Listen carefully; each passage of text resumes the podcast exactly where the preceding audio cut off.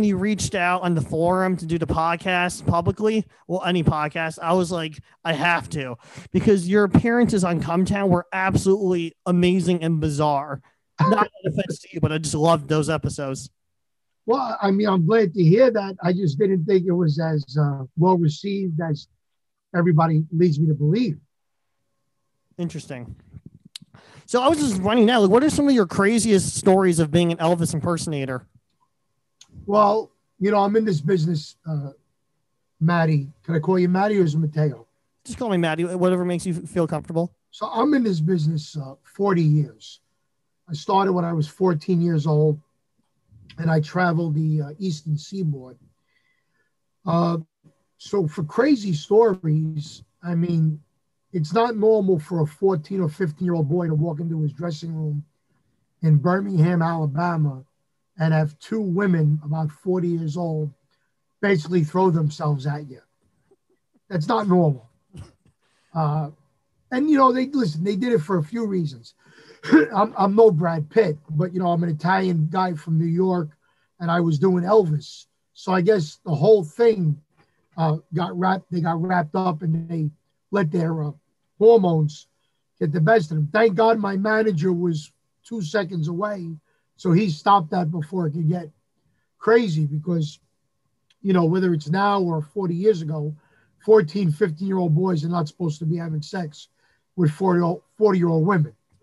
So that could have backfired on me. Uh, crazy stories, you know, everything is crazy in show business. Oh, absolutely. You know, when you get booked to do a, uh, a wedding by the groom and you come out and you start singing, and the bride is so offended that you are there that after a, one song, the husband says, Here's your money, go home. So, and you throw a scarf at the bride, and she throws it on the candle, and the whole table goes on fire. You know, that, and, yeah. and that's crazy shit. It is. You know, and, um, but what's crazy in New York is not crazy in Las Vegas and you know vice versa.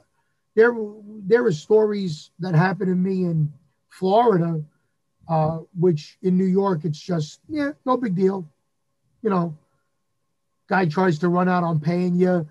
Uh, next thing you know, you go to his house to get the money. He's got an alligator on his front porch, so you can't you can't go get the money. You know, it's a lot of crazy shit happens in this business absolutely. And um, what was I was thinking? What was the highest like uh time you were paid or most memorable time as an Elvis impersonator you can remember? Well, you know, I got to play in the Midwest uh, quite often, 15, 16, 17 years ago. And I got pretty popular out there. Again, because I'm a New York Italian. You know, when you go to small towns in Indiana or Illinois, they will never see a New Yorker. They will never see an Italian. So for them to see me was like, and then I do Elvis. So one time we're playing in uh, Michigan, and I'm in the dressing uh, truck, you know, the uh, the RV, and the, the tour manager comes in and says, "Oh, we got a great crowd out there." And I said, "What do we got?" Like, he goes, "Well, about 15, 16." I said, "100?" He goes, "No, thousand. I said, "Thousand." 16,000 people showed up to see Elvis. And he was like, yeah, this is like big doings out here. You know, coming from New York, an Elvis show, if we used to get 200 people, we were sold out. But when you go to these small towns and rural areas that don't have Broadway, they don't have big concerts, an Elvis event to them is like Christmas. Mm-hmm. So, you know, they used to treat me like a, I had my own parking space. They used to give me baskets. It was a great, great experience to tour the Midwest. Uh, but then when you went down, you know, a little bit down south, it sometimes it didn't work out as well. You know, I remember getting punched in the back of the head by some guys whose girlfriend thought I was great, and oh, he's so wonderful, you know, uh, love that outfit. He's so sexy in the outfit. Next thing you know, I'm walking out, guy cold cocks me. You know, so you take the good with the bad. Uh, as for highest paying jobs, you know, there's been so many very good jobs. I do the local casinos here. I did BB King's in Times Square. Uh, but one of the best jobs I ever did was when I got hired by Vanessa Williams, who is a, uh, a legendary actress and singer, former Miss America. And I got hired to uh, do her daughter's five year old birthday party as Elvis. And I was so honored because there's there's like 20 Elvises in my area. And she picked me because, you know, everybody told her I was a good actor. And uh, I charged her very well. And she gave me the same amount of money in a tip. So that was like, wow. And she was going out with uh, Ricky Fox at the time, the basketball player. And he saw her when she tipped me. And I looked at him and I said, How many baskets do you got to make to make $5,000? And he says to me, Four. And I was like, Oh, you prick.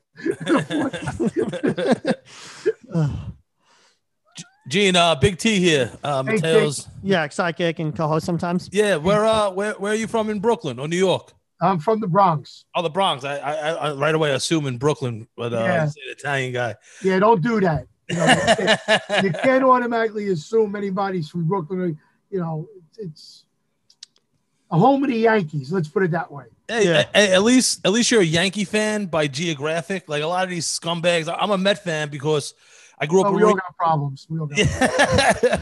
but I grew up in Marine Park and geographically correct. Shea Stadium's right there.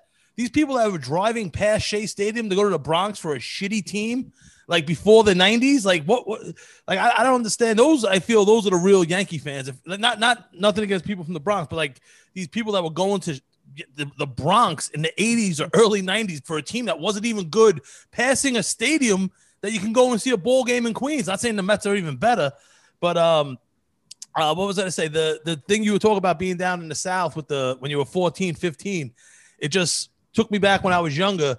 And who knows what happens when we're younger that affects us later in life. But like seeing the movie Biloxi Blues and, and Matthew Broderick being so young, being with that the hooker, like I remember that's that might have been the first time I seen sex in a movie besides like a porno or something like like before porno. And you know, I mean, ever since then, I think I always had like an older woman fetish. Did did like going down the south and seeing these women like as you got older, were you into maybe a little more different things than your friends? Like maybe, hey, I like my friend's mom. She looks good just from having seeing these older women or seeing wild stuff on the road as a young kid. Well, absolutely. I mean, uh, you got to be crazy at any age to see an older woman that's put together well and takes care of herself and not say, you know, Jesus, I'd like her to mother me or be my sexy aunt. But you know, you, you gotta you gotta really watch what you do. I mean, even 40 years ago, if you did crazy shit, it would come back to bite you in the ass. I remember this one time. Uh, I'll tell you how crazy some of the girls I dealt with were. I was going out with this one girl, and uh, I went to Florida for three months. And my mother, I was on the phone with my mother every day, and every day my mother would get more and more agitated with me. And I said, Mom, what's the matter? She goes, When we get home, when you get home, we're gonna have a fucking talk. And every day it got worse and worse. And I remember I came home on Easter Sunday and I walked into my house. I said, Hi, mom, I'm back. She goes, Sit the fuck down. So I sit down, and out of my bedroom comes this girl that I was dating. And I says, Oh, hi, you're pregnant? She goes, Yeah, and it's yours. And I said, Well, that's fucked up because we never had sex. And the girl goes, Oh, yeah, you're right. And she walks out of my house. So for three months, every day, she was in my mother's ear telling me, Yeah, your son got me pregnant and he left. Son got me pregnant. But it wasn't true. That that happened to my friend. There was a girl in Rockaway. That's where I live now. And uh yeah, people will be able get fucking drunk as fuck. You share the same girls. And uh she got pregnant. And there was one kid at the hospital with the kid's parents taking pictures with the baby. It wasn't his. And it was like the third or fourth kid down the line that it turned out to be the father. And I, I, I just being younger, my friends going through this. I was uh unfortunate enough of not being able to be around to be banging. I guess I was too coked up or whatever. and fucking just going hearing you say that, have my friends go through the same thing. It's fucking it's nerve wracking, man. The- the- especially if you didn't have sex with. yeah, I know. Yeah, that's the main issue. I was wondering when I, I just thinking about it, like when you were touring the South, like did you have to use a green book?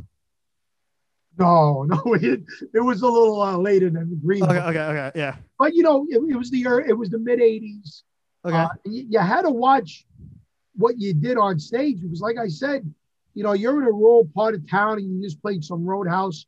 You know, we're there maybe six guys, you know, the band, whatever. And uh, then there's 20 guys outside looking to pulverize you because their girlfriend. I got to give you another story. One of my, Okay. my first gigs was in Wheeling, West Virginia. Oof. I mean, population 11, right? Yeah. So we did this place, and it was half nightclub and half a strip club, right? So the waitresses would uh come to both sides. So after the show, we're sitting down having dinner, and one of the strippers was a waitress, and she comes over, and you know, after doing a two-hour show, driving 11, all you want to do is have a meal and go to a hotel and go to sleep. So the girl walks over to me and I says, listen, I'm not, you know, interested. And I hand her a $50 bill. Now this is 1985 or 86. I give her a $50 bill to leave me alone. Next thing I know, I got four guys surrounding me. Said I insulted the girl. I said, insult the girl. She just made $50 without giving a blowjob. How did I insult her? It, it was like like you really offended this stripper hooker because you didn't want to be bothered. We're up in New York. You give them a 50, they'd say, uh, that's it. And they walk, you know, they walk away 20 seconds later to go do some other trick. But down there, it was like offensive that you didn't want to be bothered. Do you think that has to do with the like repression of their culture? What? I was saying, do you think that has to do with some of the, like their Christian repression, somewhat like that? As she got offended because of it. maybe in her mind, she thought more tricks and more time she spends meant she was prettier. I don't know. Yeah, that's what I'm trying to say about the Christian repression. It's like you got to do it there instead of out in the public. that could be that could be a fact. I never thought of it like that, but um, you know, like I said, when you're surrounded, yeah, it's a, it's an issue. yeah, you want to eat your fried chicken and get the hell out of there. as quick as you can. Yeah, I uh, I just I love I love the I mean you being Italian, the Elvis impersonator, and it reminds me of just as you were talking about it, just uh in The Sopranos when Pussy's going to meet the guy in New Hampshire, the FBI agent, and they Yeah. have the they have the, the Sopranos guy Yeah. was the Elvis impersonator. Yeah, so that was that was actually supposed to be my part. Uh, the the guy that he met up in uh, Delaware, the federal agent happens to be a childhood friend of mine in real life, named Louis Lombardi, and I owned a pizzeria in the Bronx at the time, and my brother was there with me, and, and Louis walked in and he said, "Hey, where's your brother?" And he goes, "Oh, he's out doing something." He says, "I got a part for him in this TV show called The Sopranos." So I call him up. What's going on? His name was Ducky. We called him. He said, Listen, they got a half a wise guy, half Elvis guy. It- it's right up your alley. Because listen, I'm an Italian boy from the Bronx. We all did shit when we were younger to make money that we're not proud of 40 years later. So I was, I guess, a street kid, you know, and then the Elvis. So I go down to read for three times. And I read with uh, this woman, Georgianne Walken. And she was uh, Christopher Walken's wife or sister. So after the third time, I go down. They send me my, my script, FedEx. This is gonna be my big break, right? So uh, we're sitting on the couch, and it's me and two other guys. And she says to the first guy, "You know, why should I give you this part?" And he goes, "Well, my grandmother's half Italian, and I know how to make meatballs." And she says, "Oh, fuck you." She says to the other guy, "Why should I give you the part?" He goes, "Well, I'm a thespian actor, and I studied the culture and arts of Italy." and I know how to say manicotti. She says, get the fuck out of here. She goes, Gene, why should I give you this part? I says, me? Because you got no fucking choice. She goes, what do you mean? As when you leave the room, I'm throwing these two jerk offs out the 13 story window. He loved me, loved me. But unfortunately, I wasn't in the union at the time. I'm still not in the union, but I'm eligible. And they didn't have any more waivers to give non union guys uh, a part. So uh, it went to another guy that I knew very, very well. Uh, and I got to tell you, I think I'm the only Italian entertainer that was never on The Sopranos. I mean, everybody I went to school with, some of my dearest friends. One guy just passed away was Tony Soprano's driver for three years. Uh, everybody I know was on that show except for me. Uh, but I was still doing tours. I was still singing all over the country. So back then, I don't know if I could have got the part and done it. Now I'm doing a lot more acting uh, because with the industry the way it is, there's a lot more jobs in New York and Jersey. So I'm doing it now more than ever. And uh, do I wish I was on The Sopranos? Absolutely. I could go to Comic Con and sell 10,000 pictures. Or Soprano Con. Soprano Con. But uh, it didn't work out for me. But I, I am in a, a, show. We went to Bogota, Colombia, South America, four years ago to do a show called Kingpin. Uh, it was a life of John Gotti. Oh, cool. I played, I played, John Gotti's best friend, Angelo. Uh, and for something that wasn't publicized a lot, I've, I've been noticed uh, all over the place, especially at a wedding that I went to. A girl walks up to me and says, Oh, you played uh, Angelo Ruggiero in a TV show. I said, Yeah. She goes, Yeah, he was my father. And I went, Oh boy. She says, No, you did a good job. I was like, Okay, that, that's good to know. You know. When you said the title Kingpin, I was thinking that bad 80s movie. Oh, with the with the with the with the bowling. Yeah, that's no. that's that's one of my top five movies of all time. I'm sorry, I offended the you. '80s movie. Bill Murray, yeah. Woody Harrelson. What are you smoking crack? uh, Gene, spe- speaking of smoking, do you uh do you let loose a little with the um uh, uh with the marijuana, the weed? No, you know what, T. I don't. Uh, I always thought I was going to be a famous singer. So I never wanted to do anything to hurt my vocal cords, drink, smoke, smoke pot. Uh, never did drugs in my life. I got to be the only guy that was brought up in the music business. Never did a pill, never did coke. My weakness was uh, dinners, wine, and nice shirts. Mm. Uh, I would go out and buy a shirt for three hundred dollars that was too small, in the hopes that I would lose weight to wear it. uh, yeah, no, I never, you know, I don't condemn nobody. Everybody, listen, you do you, I do me. Uh, but that was never my bag. Uh, just wasn't me. What about chocolate? There's a lot of voice actors re- refuse to eat chocolate. You know, it's the, it's the uh, it's the acidic, uh, what the cacao. Yeah, yeah. Which is which is the, like sulfites in wine. It affects your vocal cords. You know, I'm not a trained singer, so I don't sing the proper way. Uh, so I always have to watch out what I do. Like if I have a show on a Saturday, I can't have anything spicy from Wednesday on because uh, it affects me. It's, it's good that you have a lot of discipline uh, for that uh, for yourself. Well, you know what, Maddie, my father uh, was, for lack of a better word, a gangster okay. without a gang. My father was the toughest man on the planet.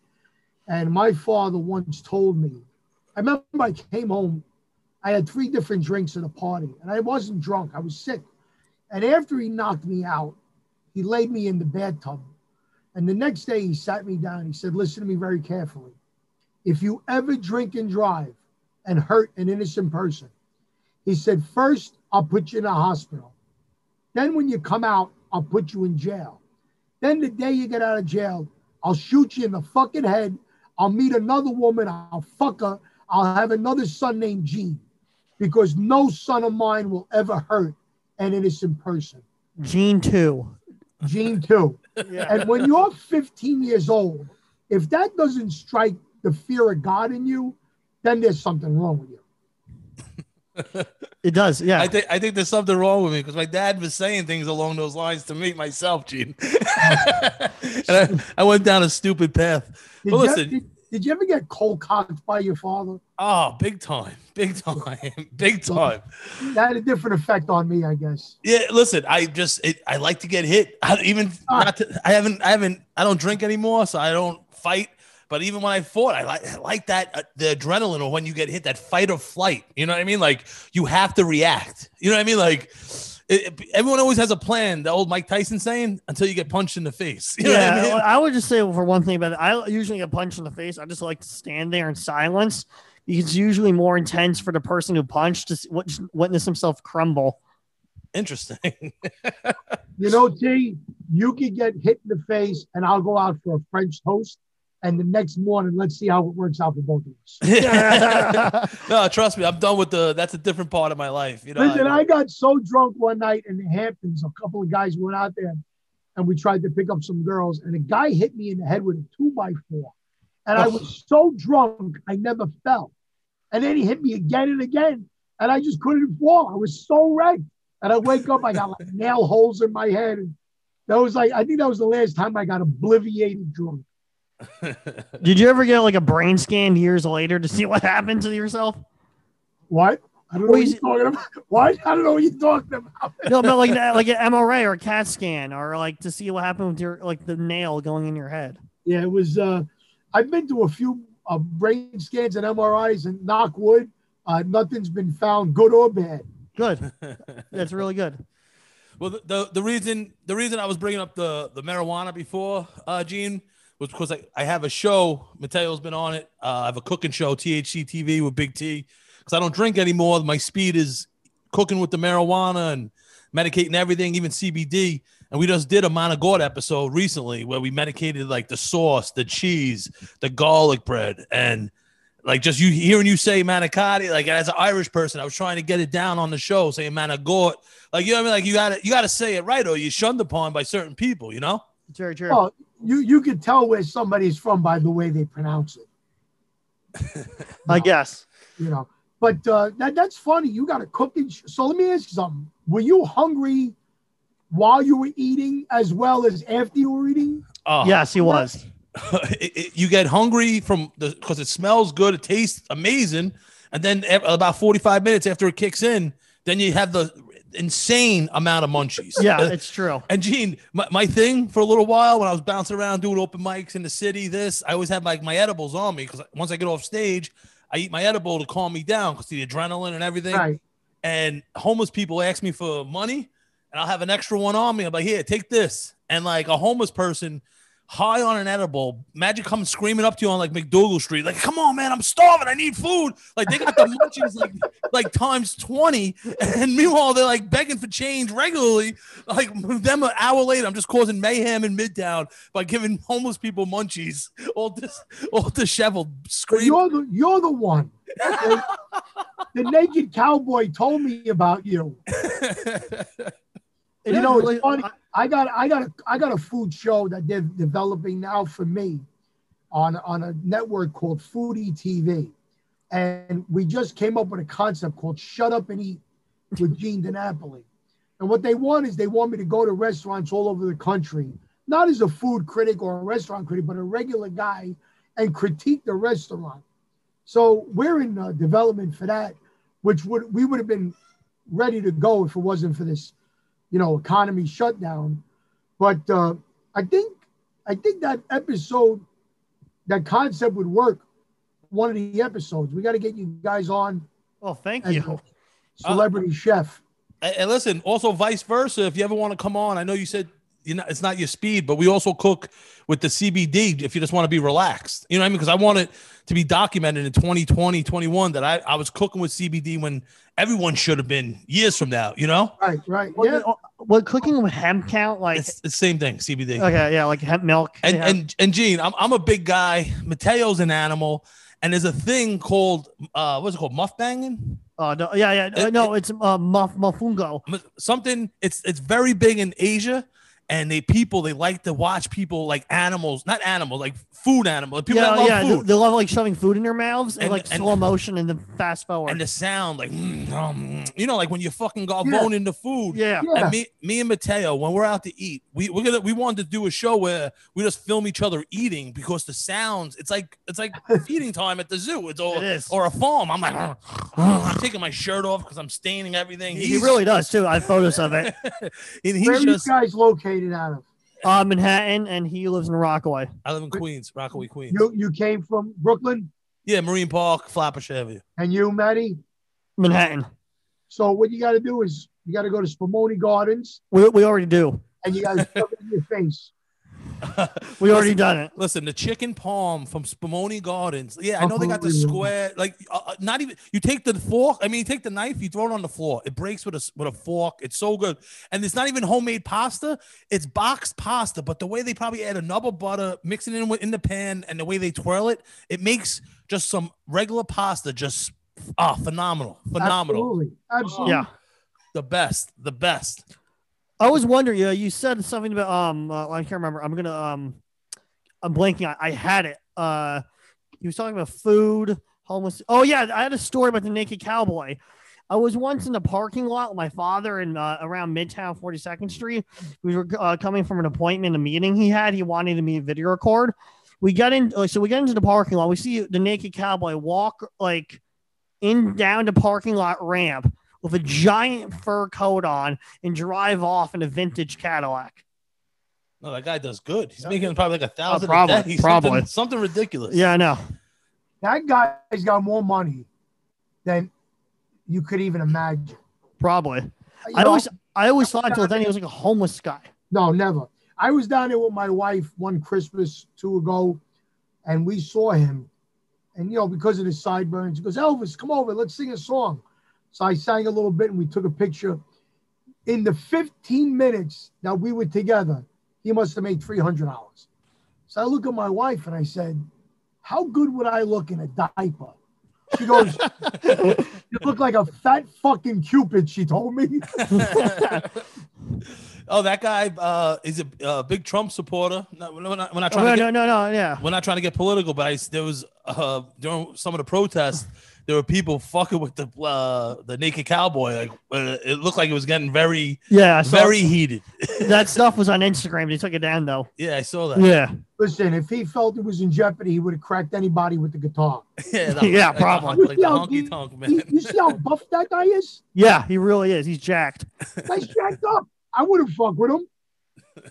And he's out there in in like it's windy and cold today. He's out there at, like colder temperatures than this. Yeah, but you know, today today's a two thousand dollar day for him.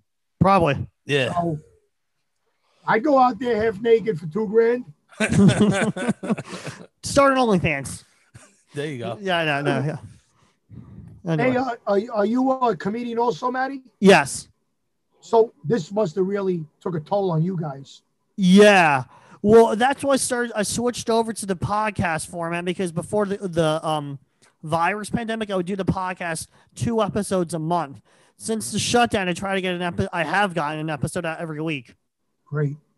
You gotta you gotta do something. There's a lot of these outdoor shows, and I, I guess the higher name comics are still going on the road and stuff. And like it's it's tough, man. And like I'm a big working my stuff out on the stage instead of writing per se, because I went to four high schools. And like it's just I I I it's like hard to practice for something that you're not there's no test coming up, there's no shows, there's no it's just it, it's it's a weird time, but I'm ready to go once once this opens up. I mean that's my that's that's me and Matteo's drug. Yeah, you yeah. I know a little bit about the business because my brother owned the comedy club in Times Square. Which one? It was called Ha. Okay.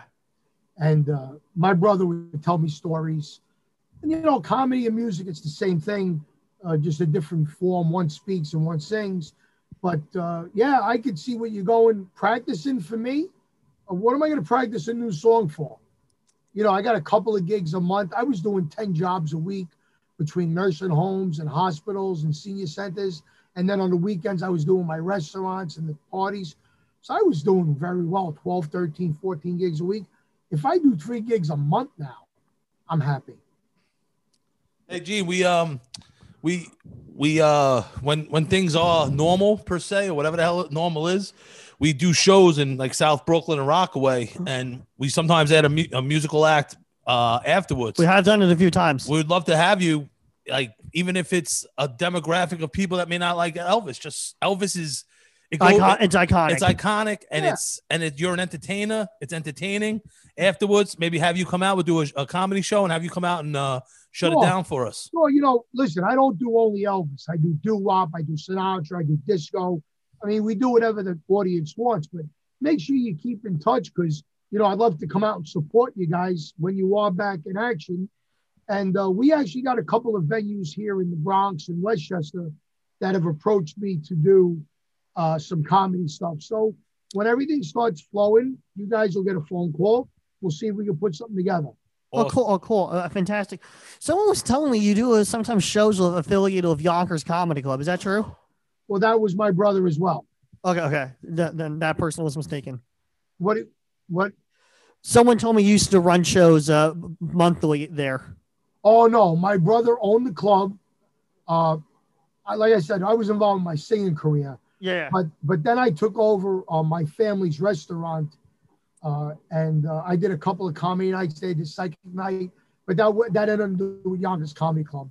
And then my brother sold his end to the guy that's there currently, uh, but I don't think they're doing any business to tell you the truth. Oh, really? Yeah. Uh, they're know- not. Is the five boroughs are closed? Yonkers is like could be open, right? Yeah, Yonkers, Westchester County, Long Island, uh, Putnam County, Orange. You know, I was I was the Elvis act at Yonkers Raceway, the casino, and we were just starting to negotiate to put a comedy room in the casino Yeah. uh, before COVID. Uh, Yeah. You know, and Anthony, you know Anthony Rodia.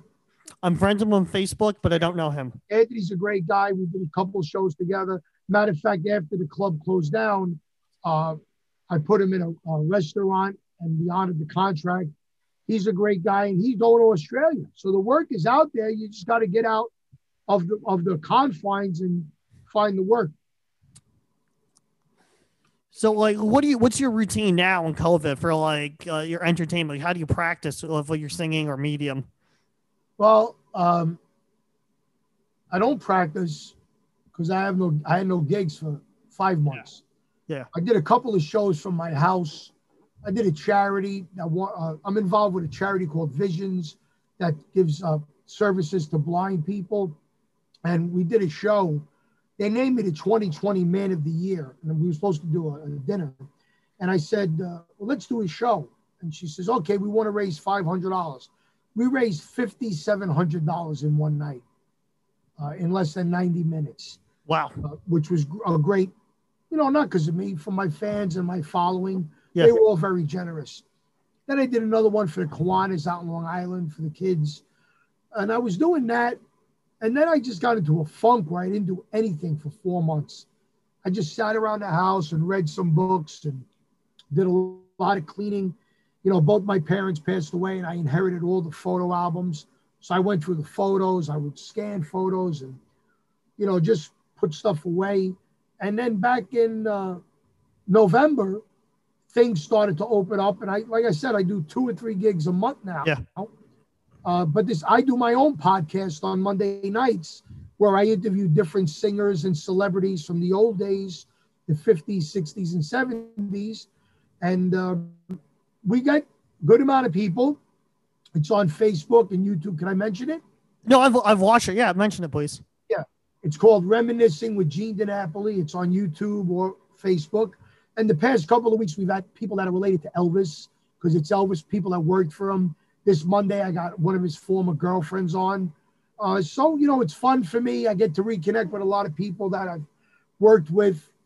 Uh, now my goal is to get people that I don't know. You know, everybody that I know said, "Yeah, Gene, we'll do whatever. We'll do anything for you." Now I want to get people that I never met uh, to do the show because it'll be interesting to talk to them about things. But everybody's so standoffish. You know, who's got a manager? Oh, the manager wants two thousand. Are you kidding me? There's no fucking money. I'm not getting paid for this. Why should you get paid to talk in your house for forty minutes? Very true. you know, give back to the people. I mean, Jesus Christ, everybody's bored out of their skulls. Yeah, people are losing their jobs, their incomes, their bank accounts, and you want to charge to be spoken to? Who the fuck are you? Crazy. I do agree. I do agree. So, you know, I've only had two no's, and they were from people that are eventually going to say, "We want to do your podcast." Because once I get up to, you know, ten thousand views, then they're going to Yeah. know I mean business. I mean, we get a lot of views now, and then people share it, so we get five, six thousand views over the course of a week, uh, which is pretty good. I've watched a lot of the recent ones, and they are very entertaining. But yeah, they, you know, to, to somebody of your age, you're a young guy and you're a comedian. It Yeah. might not mean a lot to you, but when you get somebody 50, 60, 70 years old that can listen to a singer who had four or five hits in the 50s and 60s. It's entertaining to them because these people are never going to go on the David Letterman show. They're never going to go on the Tonight Show, Jimmy Fallon. So for me to give them a forum for an hour to just babble and talk about whatever they want, they're loving it. Gene, do you have a? Uh, do you also have an Instagram? Do you want to plug? Yeah, he does. I do. Yeah, Gene DiNapoli on Instagram, Twitter, and also Facebook and YouTube. It's just Gene DiNapoli across the board. Uh, love to get some new followers, and uh, I want I want to know your guys. Send me a message so we can crisscross and support each other because that's what this is, whole world is about. It's about supporting each other. Yeah. Hundred percent. You percent. know, I, I don't want to get into this too much, but you had mentioned about the naked cowboy Yeah. and his political views. The great thing about this country is that we are allowed to have our own views and all. Absolutely. the problem is there are people that stamp their feet and cry when they don't get their own way. And I believe that's because of three things that happened in the past 20 years, which didn't happen with me. Number one, parents became friends with their children. My father, if I said to my father, Do you want to smoke pot with me? By the time I said, Do you wanna? I would get cracked, four teeth would be on the floor. The next thing that happened to this country is that parents were no longer allowed to hit their children. When a child is afraid, they listen a little better. And the third thing that happened that ruined the children of this country, now I'm not saying everybody, is that everybody got a participation trophy. When I was growing up, if you were in third place, you know what you got? Third place. fucking nothing. You got nothing. Oh, you Oh, want ice cream? You better win. If Got you if you looked at a third strike, my father would backhand me. He'd say, "Go down swinging. Don't look at a third strike." The past 20 years, everybody gets coddled. Oh, my boy, my girl, they're the best. No, your kid's not the fucking best. Your kid's gonna get a menial job. Push them to greatness. Don't coddle the the the, the mediocre. Push them for greatness, and Yeah. then they will succeed. Uh, I was wondering, do you write your own music? Because a lot of your songs I've listened to on the internet are a lot of them are covers. I, you know, I don't have that talent. I don't write anything. I wrote a couple of poems in my life, which we're trying to put to music. Uh, the couple of things I got are covers, and I got an original song that was released back in the 80s by a doo-wop group, which I was able to get the rights to. It's about Elvis. It's called He's Alive. And the cool thing about it is I have Elvis's background singers, the sweet inspirations, backing me up on the song. So that's being currently mixed right now. It was actually written by Butch Barbella, who was the musical director for a movie called A Bronx Tale, which you Well, I was going to bring that up. yeah. Well- so uh, that that song's going to be ready in about a month. It'll be all over Spotify. Uh, Cool. iTunes. was- But but that's another movie. I got to be the only Italian American boy that wasn't in was a Bronx Tale. From the Bronx, also. I know. You know what I mean? It's even more disrespect. Vivol. You know, I just I guess I just wasn't in the right place at the right time when they were looking. Yeah, um, I was just gonna bring it like like I'm trying to think like what like what role would suit you in a Bronx Tale like just from what like knowing your material and catalog of uh, content. I'm trying to think. Well, I'll tell you what. Uh, because of my little success that I've had in the past four years, Yeah. I will tell you that I would not be a background character. Okay, I wasn't I wasn't thinking background Yeah. I- or even forward. I feel like I think my personality would have shot me a little bit forward. Uh, I would, you know, Louis Vanaria, who plays Crazy Mario, yeah. uh, he's a friend of mine. He's done my podcast. I think I would have been one of those kids. I was thinking the same thing, but I didn't know like which angle they will put you in, like film like like how would they like put you in camera lens. You know, they were supposed to add a musical uh, personality to that movie, like Bobby Darin and Dion. And Yeah. I had gotten a call that they wanted me to try out. They were going to hand me the part, but it never materialized. It just didn't make sense to put in a movie. But you know, I I've had dinner with Chazz a few times. Yeah. and uh, great guy, great guy. Uh, but you know, I don't have an agent. I'm not in the union, so I guess there's a lot of parts that pass me by uh, because I'm not in the forefront of their minds. Uh, which union are you speaking of? I'm just wondering. SAG. Oh, sorry. Okay, I was thinking. I was. Uh, yeah. You know, I'm SAG eligible now, but there's so few projects going on. It doesn't make sense to join. But I'm involved in a play, which if Broadway ever opens up, it's a political play. I play a veteran. It's about 10 characters in a bar that all have different views. But the one view they all share is politicians suck and the people should run the world and the government. And then I just got picked to do a short play as Elvis, 13 year old boy looks for advice. It's in a, a play, um, what's it called? Uh, uh, contest. What do they call it? Uh, Sweepstakes. yeah, it's a, what's the word I'm looking for? Downtown. Okay, okay, I got it. You know, when plays go up against each other. Yeah, yeah, I know what you're talking about. Yeah, that beginning of March. And then I did a video last year for an Italian artist. This is on YouTube called Galeffi. It was an Italian video called Monolocale.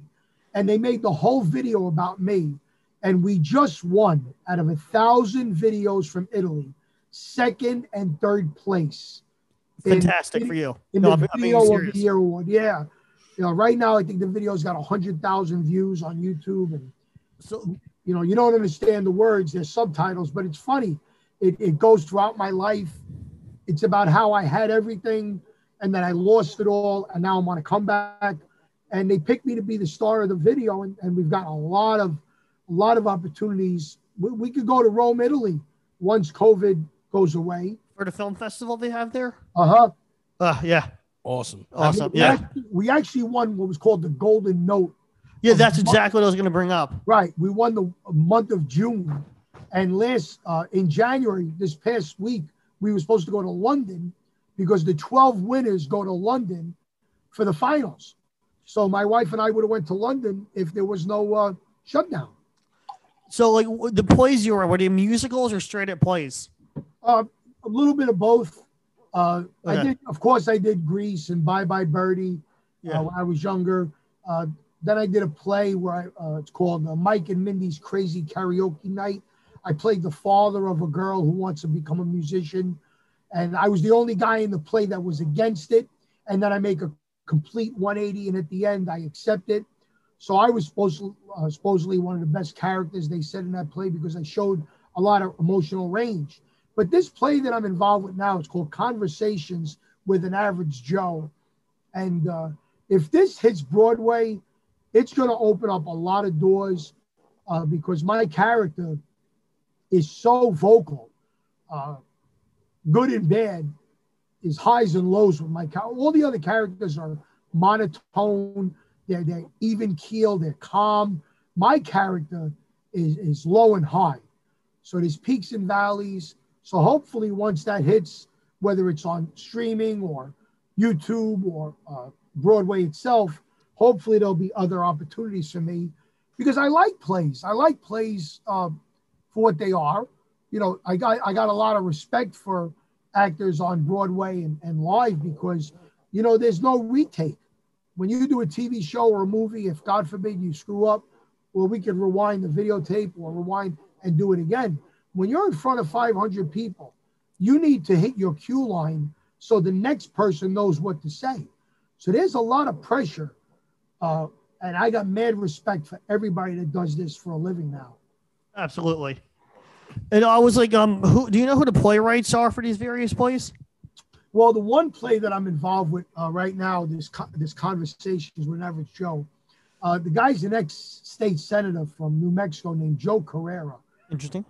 and uh, he's he's got so much to say uh, that he constantly rewrites the play. Like he threw in Ruth Bader Ginsburg, he threw in Pelosi, he took this out. Yeah. I think personally it would make a great weekly TV show because politics is going to be around for the rest of till the world explodes. So you could constantly change the ending or the middle of the TV show and just make a political show every week. Yeah. I feel like the like it ha- if you're gonna do that, it has to have a set timelessness because if you do it, it'll be aged out eventually. That's the problem with having a beginning and, and an ending for a play, uh, unless you're a musical or, or something like Phantom. Yeah. But when you're telling a current story, it's going to constantly change. And that Yeah. could be a good thing for people to keep coming back to it. You know, I listen, I love Elvis Presley, but I wouldn't watch the same movie every week. That's like going to see Cats every week. Well, it's the same play, you know. But if you get a political play, or you know, that's why people went to see Elvis or the Beatles or Sinatra because the shows would change every day. How do you go see the same thing over and over? You might as well stay in your house and just watch it on DVD. Exactly. But if you get a political play uh, that has a message and put it on TV, I think it's going to be a winner. I, I do agree. I like like like if hypothetically it becomes a TV show, do you think it'll be better as an hour or a half hour show? Uh, there's 10 characters. So I think an hour, Okay. which, which comes out to 48 minutes, It's I think an hour would be great for advertisers and to get the message across. yeah. You know, half hour is good, I believe, for sitcoms. But when it comes down to drama or a message, I think an hour. Interesting. You know, that's my that's my own view. Of course, I'm not. Yeah. Well, Gene, I, I hope I hope you have a chance to uh, go to Rome to get a, an award. But I hope I, I want to know if, if that was your first time ever going to Italy. Have you gone to the the motherland, the home country? I, I've never been to the motherland, uh, and I have my father in a box. He was cremated, and he said to me, uh, "I don't want to be buried in America. Take me to Italy, and throw my ashes ashes into the Bay of Naples. Mm. That's where we're from, and that's what my father loved. So it is a dream to get to Italy. Uh, my wife and I, we travel a lot. We do a lot of cruises. We sing on a lot of cruise ships too uh, through Cruise Planners, uh, Dream Destinations Travel. They book me on cruises to Alaska and Cuba and Bermuda. So we're trying to put one together in 2025 uh, to go to Italy and Greece, which me, with me performing on the ship uh, to get to Italy. And I want to make my father's final wishes come true. Just wonder, uh, curiosity, would Istanbul be a stop you'll be, potentially be interested in? What? Uh, because you're going to Italy and Greece, would you potentially like to go to Istanbul? You know, I'm I believe that now travel is knowledge. So I would go, I'd go anywhere as long as it's safe. Okay. Uh, my wife and I watch a lot of documentaries. Matter of fact, with the, with the shutdown, they've been doing a lot of virtual tours in different countries. Yeah, I've been doing those as well. Yeah, so I watch. You know, I'm already signed up for Egypt and Turkey. So, you know, it's very interesting the, the world. So, I'd be stupid to say no. I don't want to go to Istanbul or anywhere else, as long as there's no shooting and conflict. You know, There isn't currently. if I wanted shooting, I would have joined the army when I was a kid. Anyway, Tom, you have anything to add? No, I just uh well listen, I hope I hope you go before 2025 and you and you get the award for, for being a part of the the foreign film that's on YouTube that's uh really trending well. You were saying over 100,000 views. Yes. And it was an absolute pleasure of meeting Eugene and and and just to interview you. You're you're just a, a character with a lot a lot of good stuff to say and just I, I just I feel like I know you. You know what I mean? You're very Yeah. personable and I agree. I, I I- I'm gonna message you and start following you after Please this on on Instagram and and Please don't hopefully to do the same. And thank you. I just, you know, I don't, I don't do many of these because I really don't have much to say. For a guy that's in the business 40 years, it's kind of like the same thing over and over. But I want to thank you for uh, allowing me to do this, and hopefully uh, we picked up some new fans. Hopefully it brings in some viewers, and keep an eye out on the Cum Town uh, page. Oh, We're those gonna- guys, those fans are obsessed with me. yeah, we're gonna have some T-shirts uh, made, and if I could tell you one of them, uh, which is gonna be sold, there's a picture of me as a gangster. Well, that's gonna be great. I gotta get one of those. It says Gene DiNapoli says, "Listen to Cumtown, I'm gonna fuck you in the ass and make you humble. Yeah, and make you humble." Yeah. So you know, we got somebody that thinks we can do some business here, so we're gonna try to uh, market it and see if people really want to, you know, get them. And listen, you know, I've been toying with stand up. I'm very funny in my shows. I'm quick witted. I've Yeah. been toying with the idea of doing some stand up. Uh, so if anybody wants to give me a chance, hey, all I can do is fall on my face. Listen, our stage is your stage. Gene. Exactly. We're- I we're- agree. We're gonna we're gonna definitely uh, work going forward. You know Yeah, I mean, yeah. uh, we, we have some things in the in the Wor- It works. and uh, we'll definitely definitely want you to be a part of part of them. I'd be Definitely. honored to. I'd be honored to. And and great luck with your, your podcast here.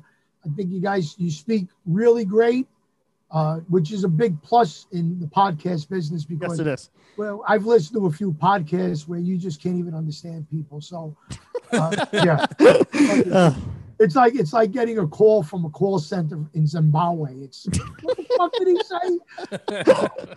But I thank you and uh, enjoy the rest of the weekend. And anytime you need me, I'm here. And let's cross promote each, each other's paths. All right. yeah. Hundred percent. I'm gonna cut it.